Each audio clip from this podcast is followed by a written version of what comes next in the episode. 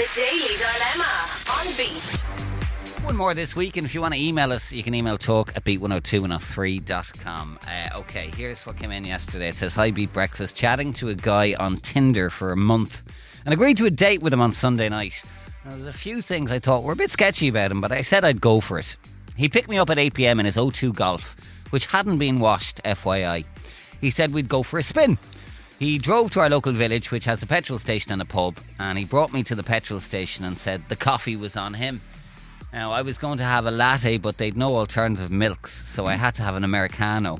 I went to pick up a Kit Kat, and he stopped me and said, don't worry, I have a treat in the car for you. There's me thinking he had a cream bun or a brownie. Nope. Aldi Rich Tea. And he was delighted with himself, as if he'd splashed out. We sat in his 2002 Golf and chatted, and then he dropped me home. I'm still trying to process it all, to be honest. It was a real ordeal. I'm not sure a guy who thinks a date at a petrol station and supermarket brand Rich Tea biscuits is boyfriend material. And don't get me started on the unwashed Golf. Do you guys agree? Wrong with Belmonte.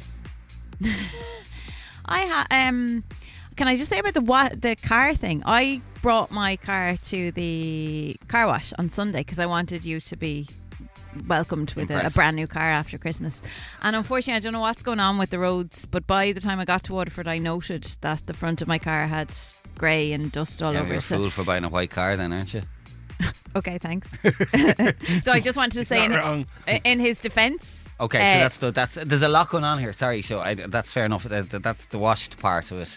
She seems to have a problem with the age of the car. She's mentioned the 2002 a few times. There's no doubt about it. There's a distinct whiff of snobbery about this. Yeah, absolutely. And there's the whole thing about going for a spin on a first date. I mean, I know a lot of people who do that. They'll go for a coffee just down to McDonald's or whatever, or go for a spin. I don't see a huge issue, although they do say, obviously, public safety, meet in a public place first time.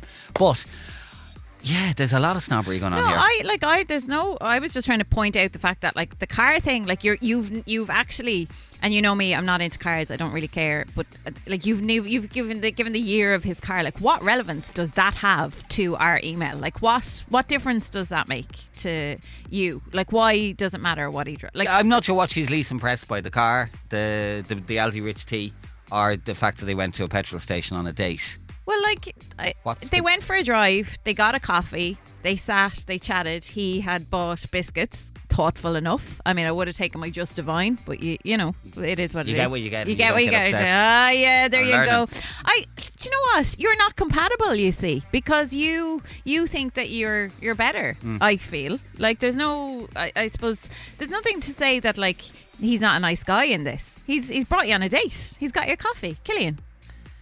I had a date last week, and one of my things was to go for a drive. Yeah. Oh, the shaggin' wagon. The new shaggin' wagon. It didn't happen. She ended up calling over and we watched a film, which was grand. But I was chatting with Megan, and she was all girls like to be told what they want to do. So the next time you're planning a date, tell her, we're going to this restaurant and we're going for drinks, and that's it. Done. There's no worrying. So I think it's a bit snobbery, but still, you can do better than a petrol station for a first date. You can up your game. Yeah, Come on. But maybe, just maybe, he was like, do you know what? I just want to get to know this girl. Yeah. I'm going to bring her for a coffee. We're going to sit and have a biscuit and a chat. We're going to dunk our biscuits. We're going to, I think I get it. And I don't get me wrong. I would love to be treated well and spoiled or whatever. But he doesn't sound like a bad person. The other thing just on that I note is they said we drove to the local village. It doesn't sound like there's a huge amount to do where they're from. You live in a city, you've got options, that kind of way for dates. Yeah, but what are my options late at night? It's either a petrol station or McDonald's. Cinema. But you can't talk during the cinema. Well, I don't think cinema is a great first date. Yeah, just to get to know a person. I'd rather sit in a car and chat to somebody. And to be honest, maybe he, money might be an issue. He might not. He might have been working late. I just think at the end of the day, you have come across as somebody that thinks that you are too good for this guy. Yeah. And you're emailing us asking, do we agree? I don't agree with you. Okay, a lot of thoughts coming in on this. Let's start with Angela. Good morning. How are you? Good morning, Matt. I'm good, thanks. How are you? Good, we're thanks. Good, Mrs. Good, thanks. We're good. Okay, what's the deal here? What do you reckon? She should go. She should walk away.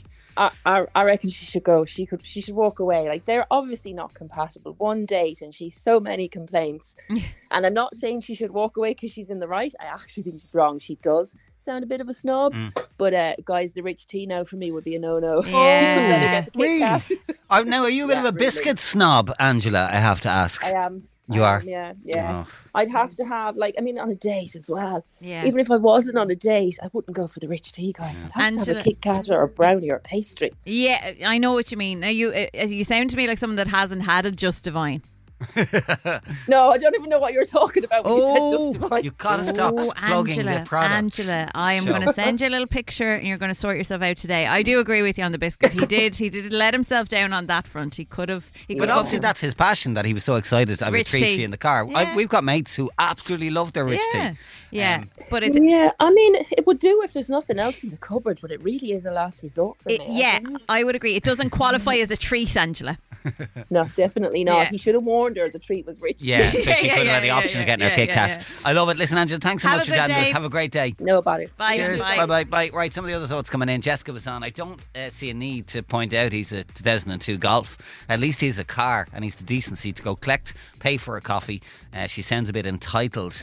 Sandra says her hang up on the O2 part of the Golf is her problem, and externally anyway. 0 point washing a car at this time of year. First date, January finances, cash might be tight.